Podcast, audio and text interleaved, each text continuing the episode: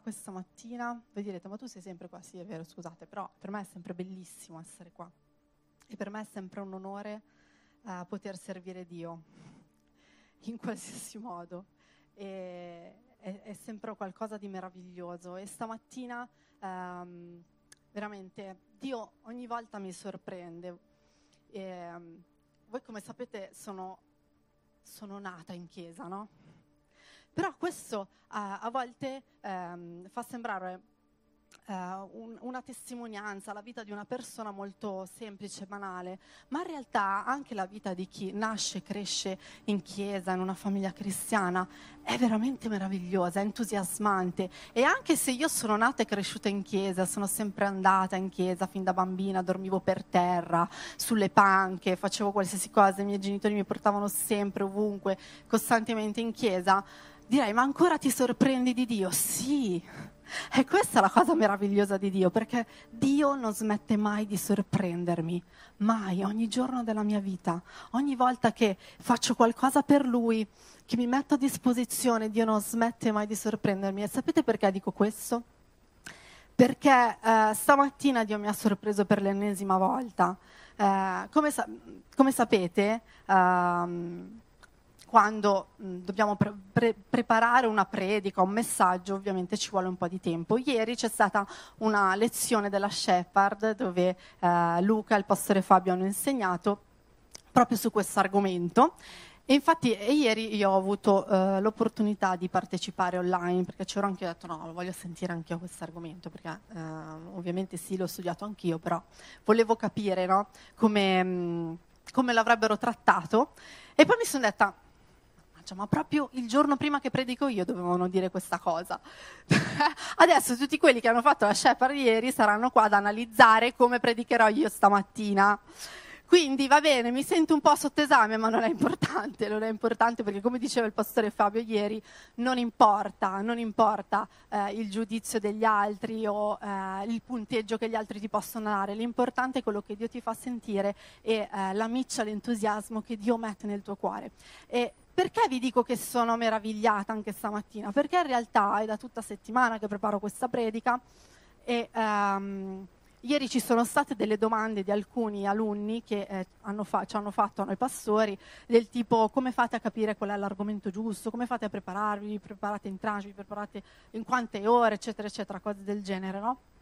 In realtà io da tutta settimana che ci penso anche prima, eh, però io ogni volta che ehm, mi metto davanti a Dio gli chiedo Signore cosa vuoi dire tu alla tua Chiesa tramite me? Questa è la domanda che qualsiasi persona eh, predica si deve sempre fare, perché non che cosa voglio dire io, ma che cosa vuole dire Dio alla Chiesa tramite me. E prima di tutto lo deve dire a me e poi eh, io devo riuscire a passarlo a voi, no?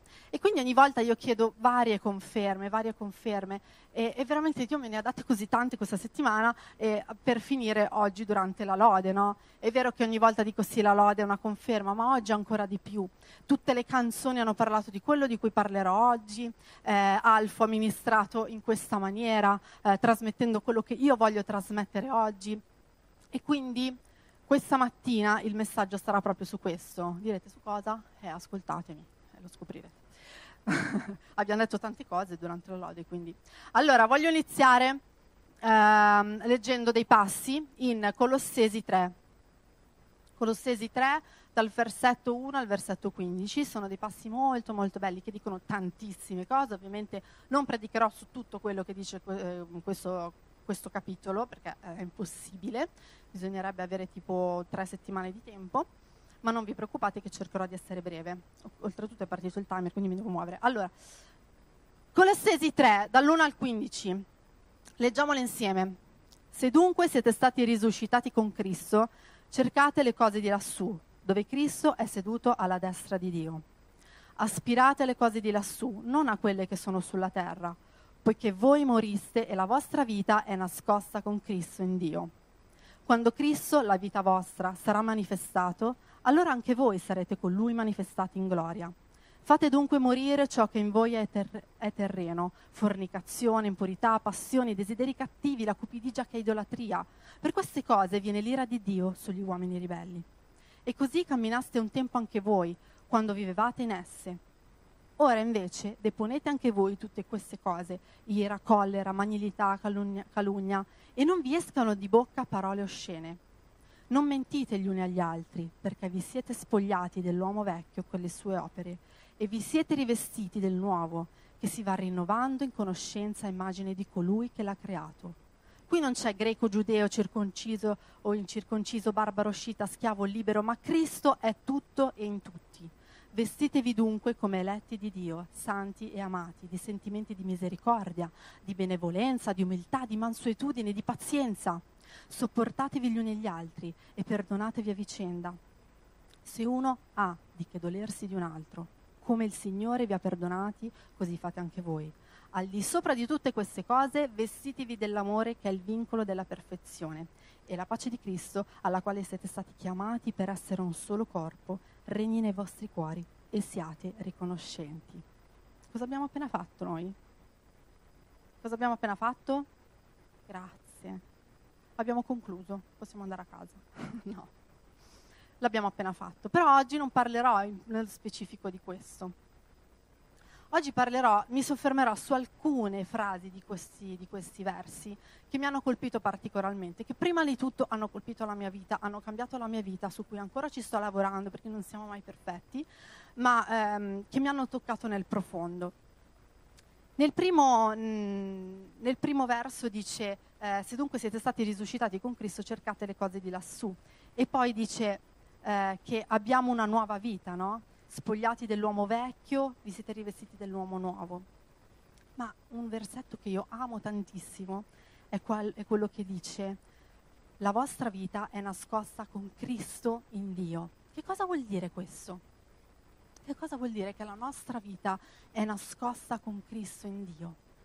Che Gesù ci ha dato un nuovo modo di essere umani, un nuovo, un nuovo modo di vivere. In Gesù noi abbiamo una nuova opportunità di vita perché? Perché quando, nel momento in cui noi lo accettiamo, crediamo, abbiamo fede in Lui, quando Lui è risuscitato, siamo risuscitati anche noi con Lui. La nostra vita ha una nuova opportunità. E quindi vuol dire che siamo in grado di andare oltre i nostri limiti umani, oltre la nostra natura umana. E poi parla di tutte le cose negative che la natura umana e la carne ci dà, no? Parla della, dell'ira, della collera, della malignità, della cupidigia, di tutte queste, dell'idolatria, di tutte queste cose che fanno parte dell'uomo vecchio, dell'uomo eh, peccatore, dell'uomo che, che fa prevalere la propria carne. Ma avere una nuova natura vuol dire essere in grado di dominare questi impulsi, vuol dire eh, di essere in grado di dominare i nostri desideri e le nostre passioni, perché abbiamo una nuova natura spirituale in Cristo. E um, sì, è vero, è semplice forse farlo quando siamo qua in chiesa, vero? Stamattina credo che sia stato semplice per ognuno di noi, uh, forse non per tutti, eh, però è, sicuramente è più semplice spogliarci della nuova natura, della vecchia natura, scusate, e uh, concentrarci sulla nostra natura spirituale, sulle cose belle di Dio che Dio ci ha dato uh, qua in chiesa, dove tutti lodano Dio, tutti intorno a noi ringraziano Dio, eh, tutti sono bravi, sono gentili con noi, eh, si inginocchiano, va bene, mi inginocchio anche non è un problema, lo faccio anch'io. È facile farlo così, è facile farlo qui, ma la sfida è farlo fuori da qua, nelle proprie case, quando magari hai un marito o una moglie con cui non vai d'accordo, quando magari i tuoi figli eh, ti fanno impazzire, strillano tutto il giorno, eh, facendoti vibrare le budella per il nervoso, magari quando sei a lavoro il tuo capo e i tuoi colleghi ti insultano. E non è così semplice dominare le nostre pulsioni naturali, umane, carnali, giusto? Però Dio ci dice che la nostra vita è nascosta con Cristo in Dio. Ci dice che dobbiamo essere simili a Gesù, in poche parole. Dobbiamo prendere la natura di Gesù e farla nostra perché se siamo risuscitati con Lui, noi dobbiamo essere come Lui, in ogni ambito della nostra vita. Questo è veramente essere coerenti, questo è veramente essere saldi, essere saldi nella fede, essere dei veri cristiani costanti, forti. E questa è la sfida di ogni cristiano tutti i giorni. Non è vero che se accetti Dio e poi esci, cambia la tua vita e riesci a farlo tranquillamente. No, non è vero perché è la sfida anche per me ogni giorno quindi non vi sentite da meno. se ogni volta dovete combattere con questo. In Colossesi vi voglio leggere un altro verso. In Colossesi 2, 6, 7 dice: Come dunque avete ricevuto Cristo Gesù il Signore, così camminate in Lui. Radicati ed edificati in Lui, saldi nella fede come vi è stata insegnata e abbondando nel ringraziamento. Va bene, stamattina abbiamo ringraziato abbastanza, sono a posto. No, il ringraziamento ci fa rendere conto di quanto Dio ci ha dato, di quanto Dio ci ama e eh, qua dice radicati ed edificati, vuol dire che abbiamo, siamo riusciti a sviluppare delle radici così profonde, che vanno così in profondità, che la nostra pianta, il nostro albero, il nostro frutto è stabile e n- nessuna tempesta lo rimuoverà perché le nostre radici sono proprio in profondità. Quindi dobbiamo andare in profondità nel nostro rapporto con Dio per conoscere intimamente Gesù affinché possiamo vivere all'ombra di Gesù ogni giorno della nostra vita.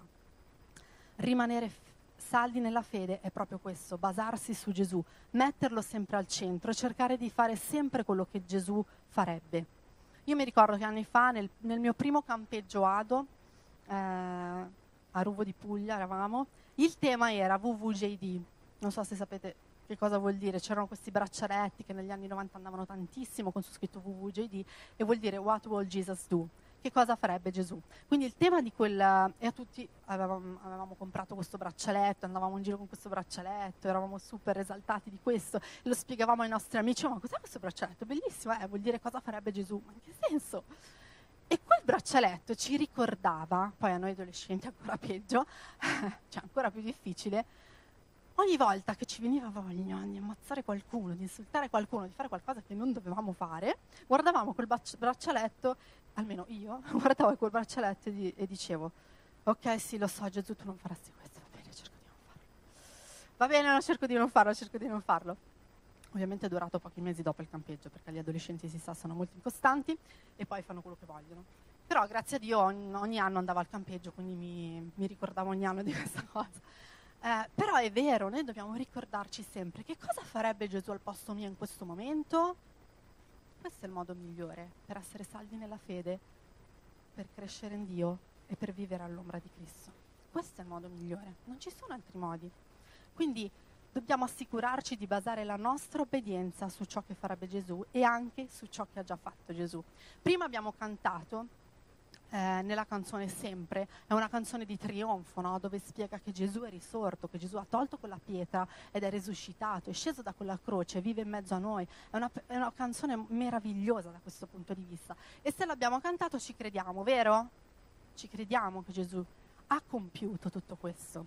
Ma la nostra obbedienza non deve essere solo basata su quello che farebbe Gesù. Perché potremmo dire sì, Gesù farebbe così, però io in questo momento non faccio così Gesù. Aspetta un attimo perché io non ce la faccio dopo, dopo, magari dopo.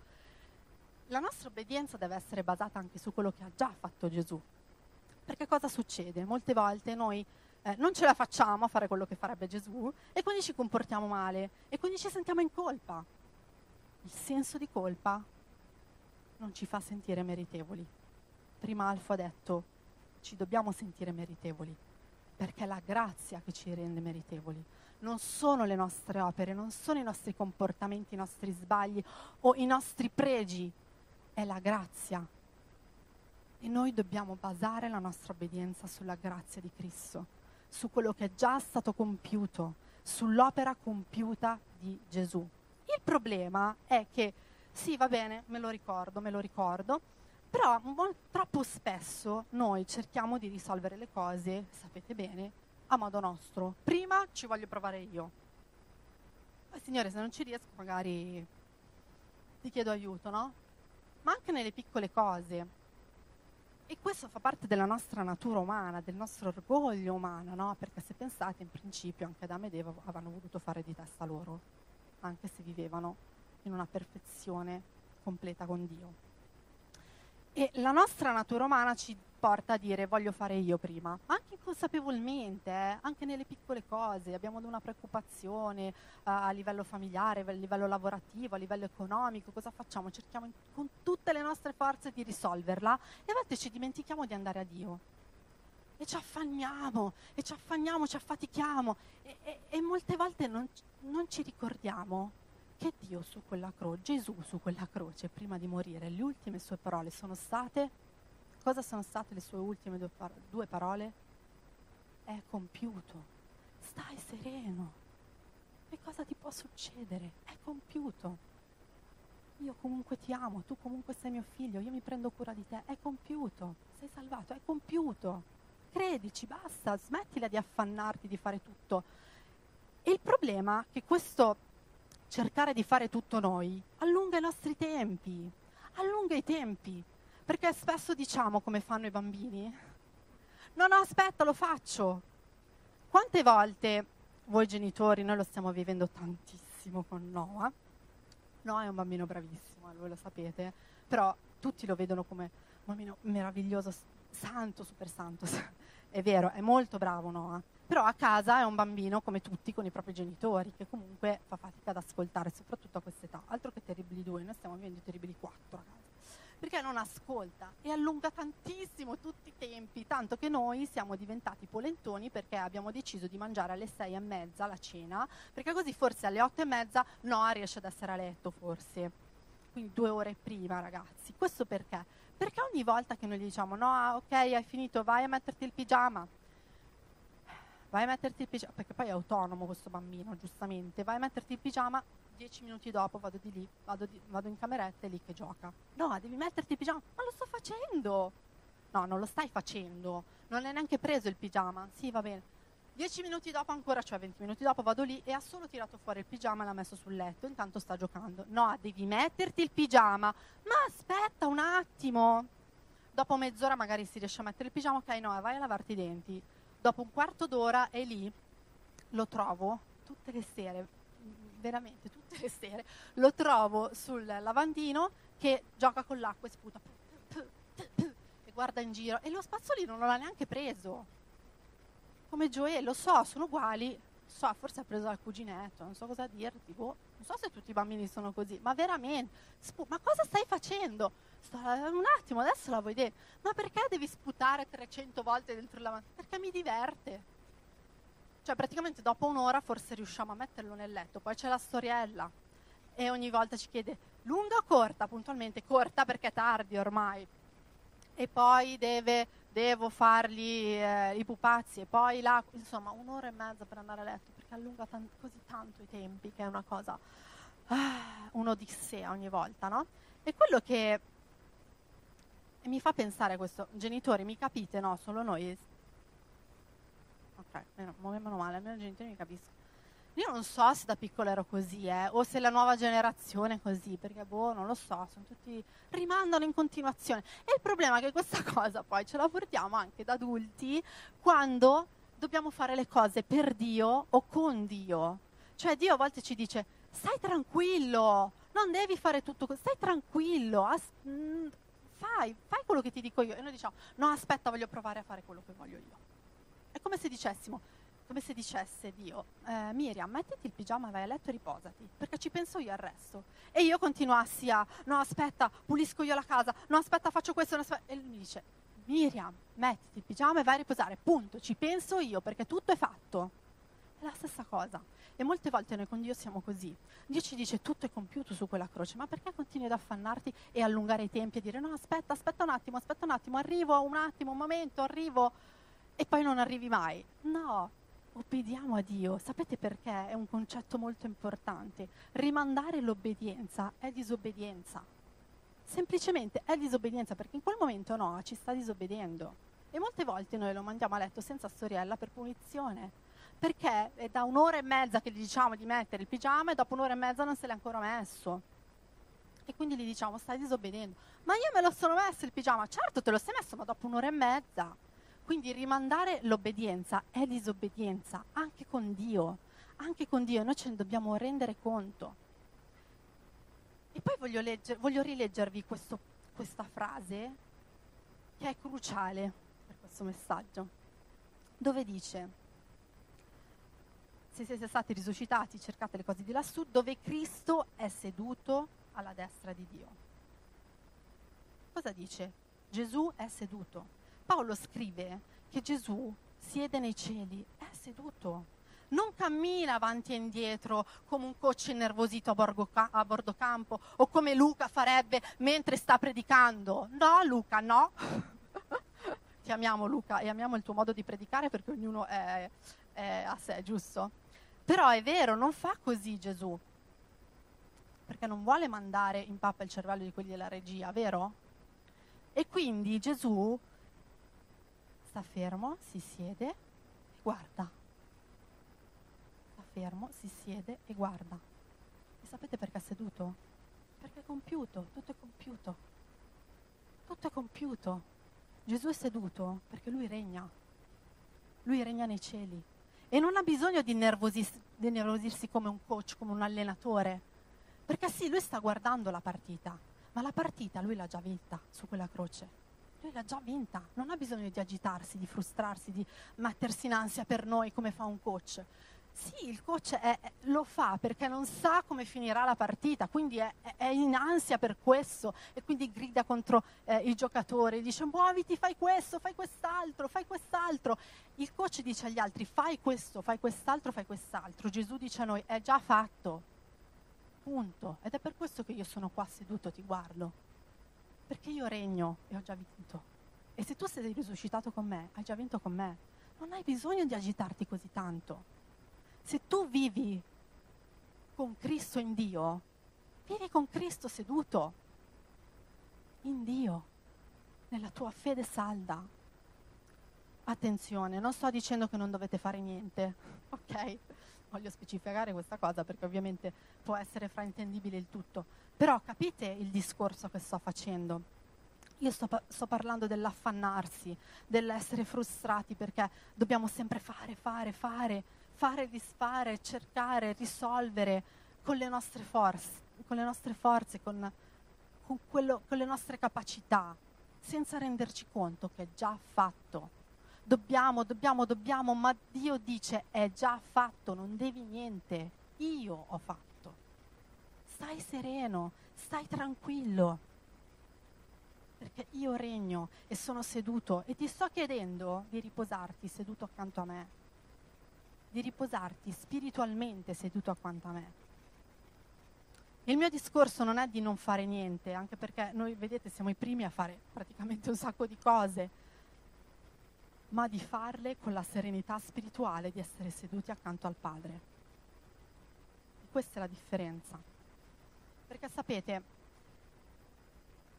c'è un problema anche nelle chiese, per chi è nuovo, per chi è anziano di chiesa, per chi frequenta da tanto, per chi frequenta da poco, per chi magari anche eh, ha, ha appena conosciuto Dio, che spesso inconsapevolmente pensiamo che più facciamo, più Dio ci ama, più gli altri ci apprezzano. Ci affanniamo a fare qualsiasi cosa, più gli altri ci notano e più Dio è contento di noi. Ma sapete, a Dio non interessa quello che facciamo, a Dio interessa quello che siamo noi. A Dio interessa noi, non quello che facciamo. Interessa il rapporto con noi. Ed è questo che noi dobbiamo capire. Prima di tutto per Dio veniamo noi. Ed è per questo che noi spesso, e i leader lo sanno, come pastori, ci è capitato di dire ad alcuni leader, ok, fermati, Stai facendo troppe cose anche in chiesa, stai facendo troppe cose. Adesso fermati, prenditi un momento di riposo, smetti di fare alcune cose e concentrati su te, sul tuo rapporto con Dio, sul tuo rapporto con la tua famiglia. Perché prima di tutto vieni tu. E anche per noi pastori, prima di tutto venite voi come persone, non il vostro servizio in chiesa, venite voi come persone, perché vi amiamo per quello che siete, non per quello che fate. Così Dio vi ama per quello che siete, non per quello che fate. Ed è bellissimo servire Dio, è bellissimo fare tantissime cose per Dio. E se noi eh, stamattina, io e il pastore Giacobbe siamo qua che suoniamo, cantiamo, predichiamo, è perché lo vogliamo, è perché lo desideriamo, non perché qualcuno ci ha detto di farlo, perché per noi è qualcosa di meraviglioso. Ma quando diventa un affanno, quando diventa qualcosa di pesante, perché la tua vita, forse alcune aree della tua vita hanno bisogno di essere curate, è lì che devi riuscire a riconoscere, ok, mi siedo e respiro e metto in primo luogo il mio rapporto con Dio, perché a Dio interessa prima il tuo rapporto con lui che quello che fai. E questa è la cosa fondamentale, questa è la cosa meravigliosa di Dio, perché lui si è già seduto e sta aspettando che noi ci sediamo vicino a lui. Dio non è mai frustrato per quello che facciamo o non facciamo, siamo noi quelli frustrati, perché tentiamo di fare, tentiamo di fare, fare, fare e poi arriviamo che non ce la facciamo più, abbiamo il fiatone e non riusciamo a goderci i momenti della nostra vita e neanche a prenderci dei momenti con Dio. E a proposito di questo, tra le tante conferme che Dio mi ha dato in questa settimana, allora, la prima, volete sapere qual è stata la prima conferma? Praticamente io ho iniziato lunedì sera a preparare questo messaggio, no?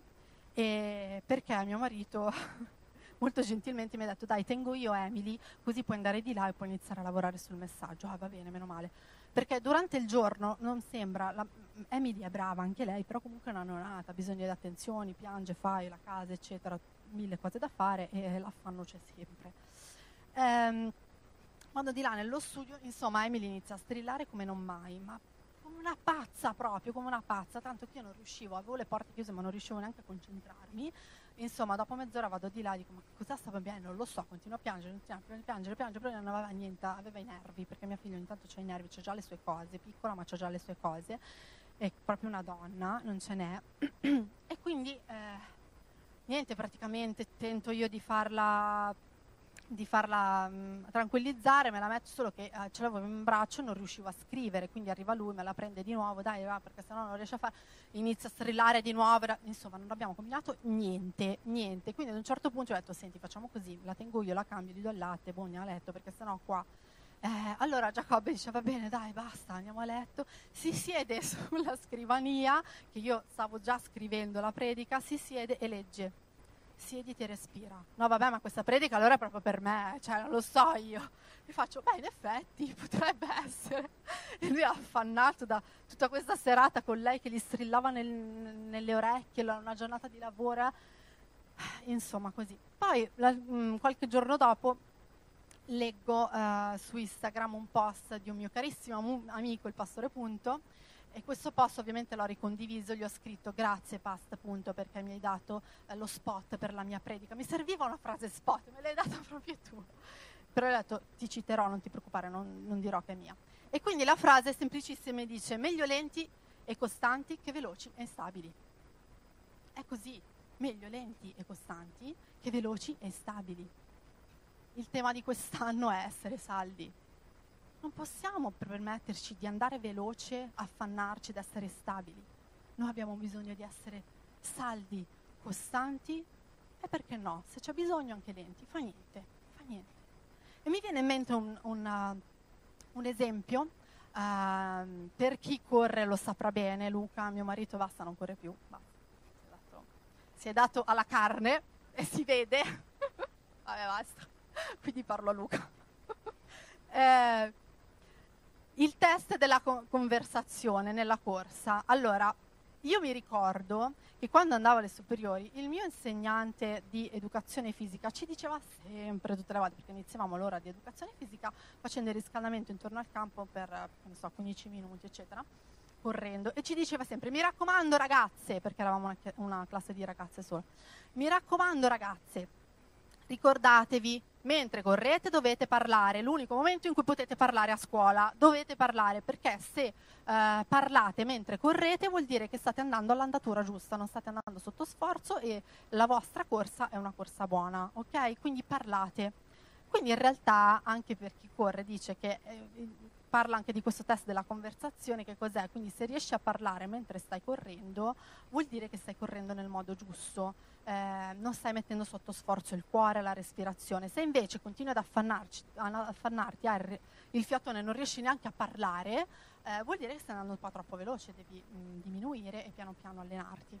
Quindi in realtà come succede anche nelle maratone, no? cioè se tu parti in quarta come se stessi, se stessi facendo una corsa di 100 metri, dopo 100 metri mh, mm, muori, cioè, dire, non arrivi a 42 km, quindi devi riuscire ad andare in un'andatura lenta, tranquilla e costante, di modo che riesci ad arrivare al traguardo sano, vivo e senza morire nel frattempo e anche goderti il, la strada che stai facendo, goderti il percorso, no? perché anche questo è bello della maratona spesso, fare um, una corsa in mezzo a tanti paesaggi bellissimi. E un po' la nostra vita spirituale è così. Quindi se riusciamo a parlare eh, mentre stiamo correndo, arriveremo al traguardo. Se invece non riusciamo a parlare, ci affanniamo, abbiamo il fiatone, se ci arriveremo al traguardo, se perché non è detto, arriveremo distrutti, distrutti, non ci godremo il percorso, non ci godremo il tragitto. Quindi dobbiamo cercare di non avere il fiatone, di non, di non avere l'affanno. E mentre camminiamo, mentre andiamo, mentre facciamo la nostra strada, dobbiamo riuscire a parlare con Dio. Perché se tu non riesci a parlare con Dio durante il tuo tragitto, durante la tua strada, durante la tua vita, vuol dire che c'è qualcosa che non va. Se tu ti affanni per fare mille, mila cose e non riesci neanche a parlare con Dio, neanche ad avere il fiato per sederti vicino a Dio e dire, oh, adesso respiro, cioè, ti confido un po' quello che sto passando. Non va bene, c'è qualcosa che non va, stai andando troppo veloce, allora rallenta e cerca di dare i tuoi pesi a Dio. Perché sapete una cosa meravigliosa di Dio? Che spesso, come ho detto prima, noi ci affanniamo per piacere di più a Dio, ma non ce lo dobbiamo meritare perché Dio ci ha già dato la grazia di amarci su quella croce. La cosa meravigliosa di Dio è che Dio non ci amerà mai, mai più di quanto non ci ama ora. Mai.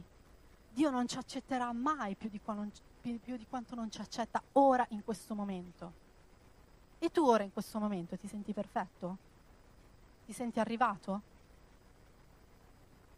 Vita ci acconsente, magari sì. No, meno male, neanch'io. Però rifletti su questo. Dio non ti amerà mai più di quanto non ti ama adesso, anche se sei imperfetto, anche se hai tanti angoli da smussare, anche se hai tante cose da migliorare. Dio non ti amerà mai più di quanto non ti ama ora in questo momento, perché non te lo devi meritare. Devi solo godere del suo amore e ringraziarlo. Perché il nostro comportamento, i nostri traguardi non sono la sua priorità, siamo noi la sua priorità, non quello che facciamo, ma quello che siamo. E questo dobbiamo tenerlo sempre a mente. Il problema spesso è che noi non ci accettiamo per quello che siamo, oppure vorremmo essere anche come qualcun altro, vorremmo essere diversi, no? Nei passi che abbiamo letto prima, Paolo dice che dobbiamo spogliarci della vecchia natura e indossare la nuova natura. In altre parole, dobbiamo smettere di comportarci in modo diverso da quello che siamo. Perché noi siamo figli di Dio e come tali ci dobbiamo comportare. Noah o Emily non faranno mai nulla per conquistarsi il nostro amore, perché lo sanno che li amiamo anche quando vanno a letto un'ora e mezza dopo che gli diciamo di mettere il pigiama anche quando ci, ci disobbediscono. Loro lo sanno, lo sanno. E infatti non fanno niente per, per, conquistarsi il nostro amore in questo momento. Anzi, come si dice spesso, quando i bambini sono piccoli è solo un dare a loro, perché non è che ricevi molto, si ricevi loro, la loro dolcezza, eccetera, però ovviamente non è che fanno qualcosa per conquistarsi il nostro amore, perché loro sanno di essere amati. Così anche noi dobbiamo fare con Dio. Anche noi. Noi siamo figli amati, stimati, valorizzati. E, e non dico che non è giusto cercare di migliorarsi, è giustissimo cercare di cambiare i lati negativi del proprio carattere, i propri difetti, di modellare i propri difetti, di, di crescere, di migliorarsi, di, di cambiare, di fare. È giusto, ma non in maniera affannosa, non per piacere di più a Dio. No, perché a noi non piaceremo mai di più a Dio se miglioriamo, gli piacciamo già adesso. Lui ci ama già adesso così come siamo. Spesso però anche, um, e questo avviene anche nel, nella realtà delle chiese, um, e da una parte è buono, dall'altro dobbiamo riuscire ad equilibrare questa cosa, spesso guardiamo un predicatore o guardiamo un worship leader o guardiamo un musicista e diciamo ah, come vorrei essere come lui. Cioè no, veramente vorrei proprio essere così. È un po' come succede agli adolescenti, no?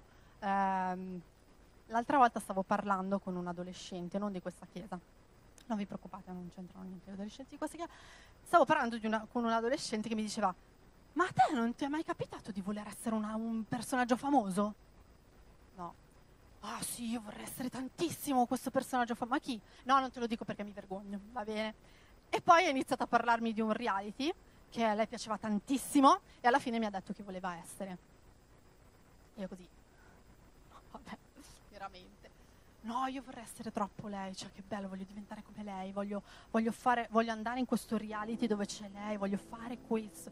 Questa ragazzina ha 12 anni e io dico, ma boh, che modelli abbiamo davanti? Ma vabbè, al di là di quello. Spesso quando eravamo adolescenti vole- avremmo voluto essere come magari un personaggio famoso, come qualcun altro, ma la cosa sottile è che spesso ehm, succede anche nella nostra vita quotidiana e anche in chiesa, no? Ehm, anch'io a volte dico vorrei predicare come quel predicatore, oppure vorrei cantare come quella worship leader, come quel cantante, senza avere problemi di limitazioni di voce, eccetera. Ed è buono perché vuol dire che ci ispiriamo a delle persone. Ma sapete, il limite tra l'ispirazione e l'invidia è molto sottile e quindi dobbiamo riuscire a tenerlo a bada molto bene perché c'è una linea sottile tra ehm, vorrei essere così o vorrei essere al suo posto, quindi iniziare a dare te, a dare te stesso eh, perché vuoi ambire a essere come quella persona. È una cosa molto sottile che però l'invidia spesso si insinua dentro di noi. Guardi quella persona e dici ma perché io non sono così? Ma anch'io vorrei essere così. E inizia a svalutarti ma Dio ti dice, io ti ho creato così perché ti voglio così come sei. Tu hai la tua identità, non devi cercare di essere qualcun altro. Certo è giusto ispirarsi a una persona, essere influenzata da qualcuno positivamente, è giusto, ma positivamente. Viviamo in un mondo di social dove tutti sono influencer, tutti vengono influenzati e lo sapete bene, e anche io lo so bene ma cerchiamo di essere degli influenzatori positivi e cerchiamo di farci influenzare in maniera positiva, di prendere le cose positive dagli altri, cercando sempre di mantenere il principio che noi siamo noi, non dobbiamo essere nessun altro, nessun altro, nessun altro, perché Dio ci ama così come siamo. Ricordiamoci sempre di rimanere noi stessi, altrimenti rischieremo di vivere all'ombra di qualcuno e di non essere nessuno. E Dio non vuole che tu sia nessuno. Dio non vuole che tu sia nessuno. Dio ti dice tu sei qualcuno. Tu sei il figlio più importante per me. Tu sei il mio preferito. Io ti amo. Non puoi considerarti nessuno semplicemente perché stai vivendo all'ombra di qualcuno. L'unica persona, l'unica, l'unica persona dietro a cui dovremo vivere è l'ombra di Gesù dietro nessun'altra ombra. Non all'ombra di tuo marito, non all'ombra di tua moglie, non all'ombra della tua migliore amica, non all'ombra di tuo padre, di tua madre, all'ombra di Gesù. Perché se Dio ti ha creato così è perché ti vuole così. Punto. Non ce n'è. Dio vuole che tu mantieni la tua identità. Tu sei perfetto per Dio così come sei. Ricordatelo. E non c'è niente che possa cambiare questo non c'è il tuo affanno, la tua frustrazione, la tua ansia di fare di più e diventare come qualcun altro che possa cambiare questo. Dio ti dice, impara a sederti, respirare e renderti conto che io ti amo così come sei. Smettila di affannarti per fare di più,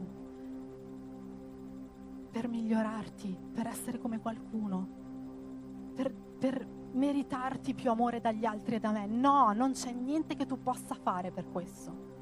L'unica cosa che ti chiedo da fare, di fare, dice Gesù, è sederti accanto a me e respirare a pieni polmoni la mia presenza. Perché solo così riuscirai ad essere un cristiano saldo nella fede, un cristiano fermo, un cristiano forte, un cristiano che è pronto a qualsiasi battaglia è rimasto seduto vicino a Gesù ed ha acquisito la sua armatura. È pronto per, per qualsiasi cosa, per affrontare qualsiasi cosa, con la presenza di Dio accanto.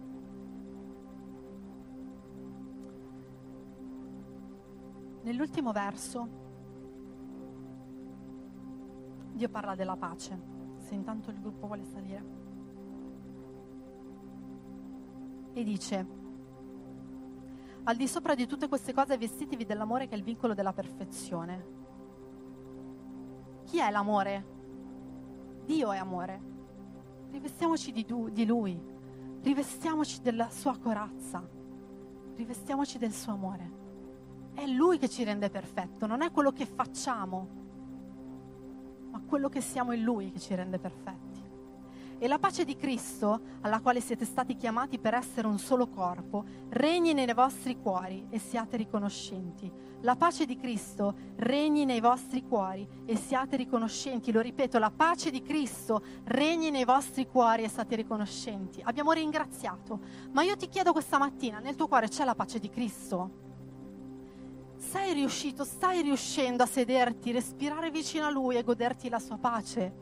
Stai riuscendo a non affannarti nella tua vita per ogni cosa che stai facendo? Ci stai riuscendo? Sapete,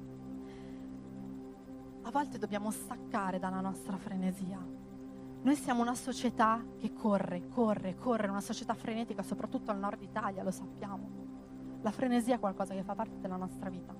Però pensiamo quando andiamo in vacanza, torniamo rigenerati. Dio ha creato le vacanze, io sono certa di questo. Dio ha creato le vacanze, i villaggi turistici e tutto, vero Sami? Amen. Quindi se volete andare in vacanza andate dalla Sami, perché Dio guiderà la Sami per portarvi in una vacanza meravigliosa.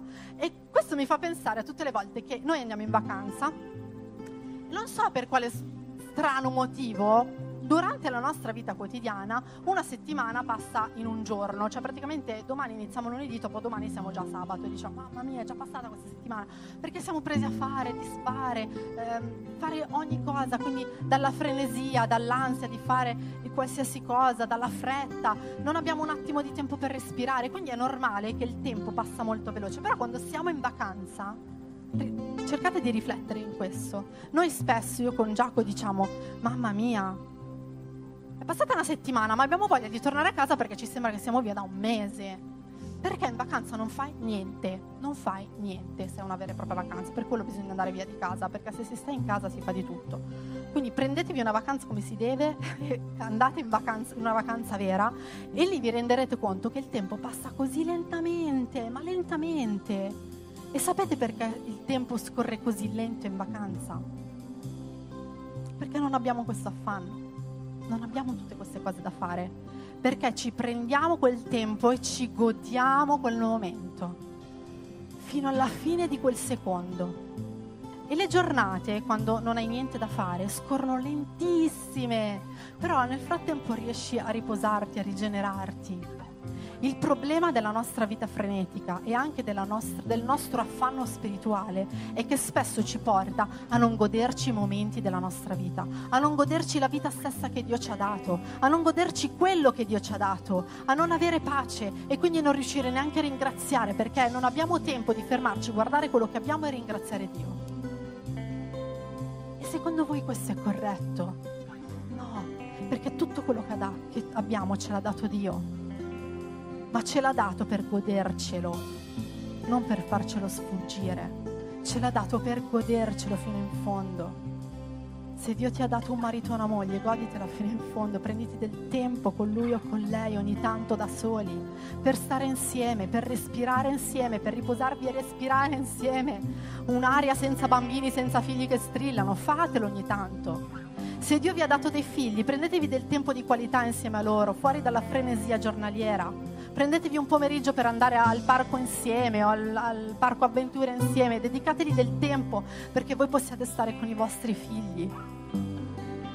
Se Dio vi ha dato una famiglia, dedicatevi del tempo. Se Dio ti ha dato un'identità, dedicati del tempo per sederti, respirare vicino a Dio e apprezzarti per ciò che sei. Prenditi del tempo anche da solo, perché anche questo è importante non ti dedicare sempre solo agli altri. Dio vuole che tu ti godi la tua vita, qualsiasi cosa Lui ti abbia dato, anche te stesso. Prenditi del tempo e lì sentirai la presenza di Dio, lì sentirai l'amore di Dio che ti riempie e ti dice io ti amo, così come sei, non devi essere nessun altro. Questa è la pace di Dio, questa è la pace di cui parla Paolo in questi versi. E la pace di cui parla Paolo tra, ovviamente la parola è shalom, è una, è una, parola ebraica e significa proprio sensazione di completezza, sensazione di tranquillità, quella sensazione che ci fa sentire completi in Lui perché tutto è compiuto, quella sensazione che ci fa sentire com- tranquilli perché tutto è fatto e che ti libera dall'ansietà, dal timore, dalla paura, dalla frustrazione che questa vita ci porta. Quindi prenditi del tempo per stare in pace con Lui. Sapete, sapete Gesù come è chiamato? Gesù è chiamato in tanti modi, ma uno dei nomi di Gesù, della definizione di Gesù è principe di pace. Lui è venuto per portare pace in questo mondo, ma non la pace nel mondo. Non siamo Miss Italia che dobbiamo sempre parlare della pace del mondo, no, non c'entra niente la pace del mondo, c'entra la pace con noi stessi lui è il principe di pace che porta la pace nella nostra vita. Nella nostra vita. E se tu vuoi renderlo principe di pace della tua vita, cerca di, cer- di, di godere la pace che Dio ti ha dato. Di godere di questa pace, stando con Lui, sedendoti, smettendola di affannarti, di avere questo fiatone che non ti permette di godere delle cose. Smettila, siediti stai con Lui e cerca di vivere all'ombra di Cristo. Cerca di vivere all'ombra di Cristo, perché la nostra vita è nascosta con Cristo in Dio. La nostra vita è nascosta con Cristo in Dio. Amen.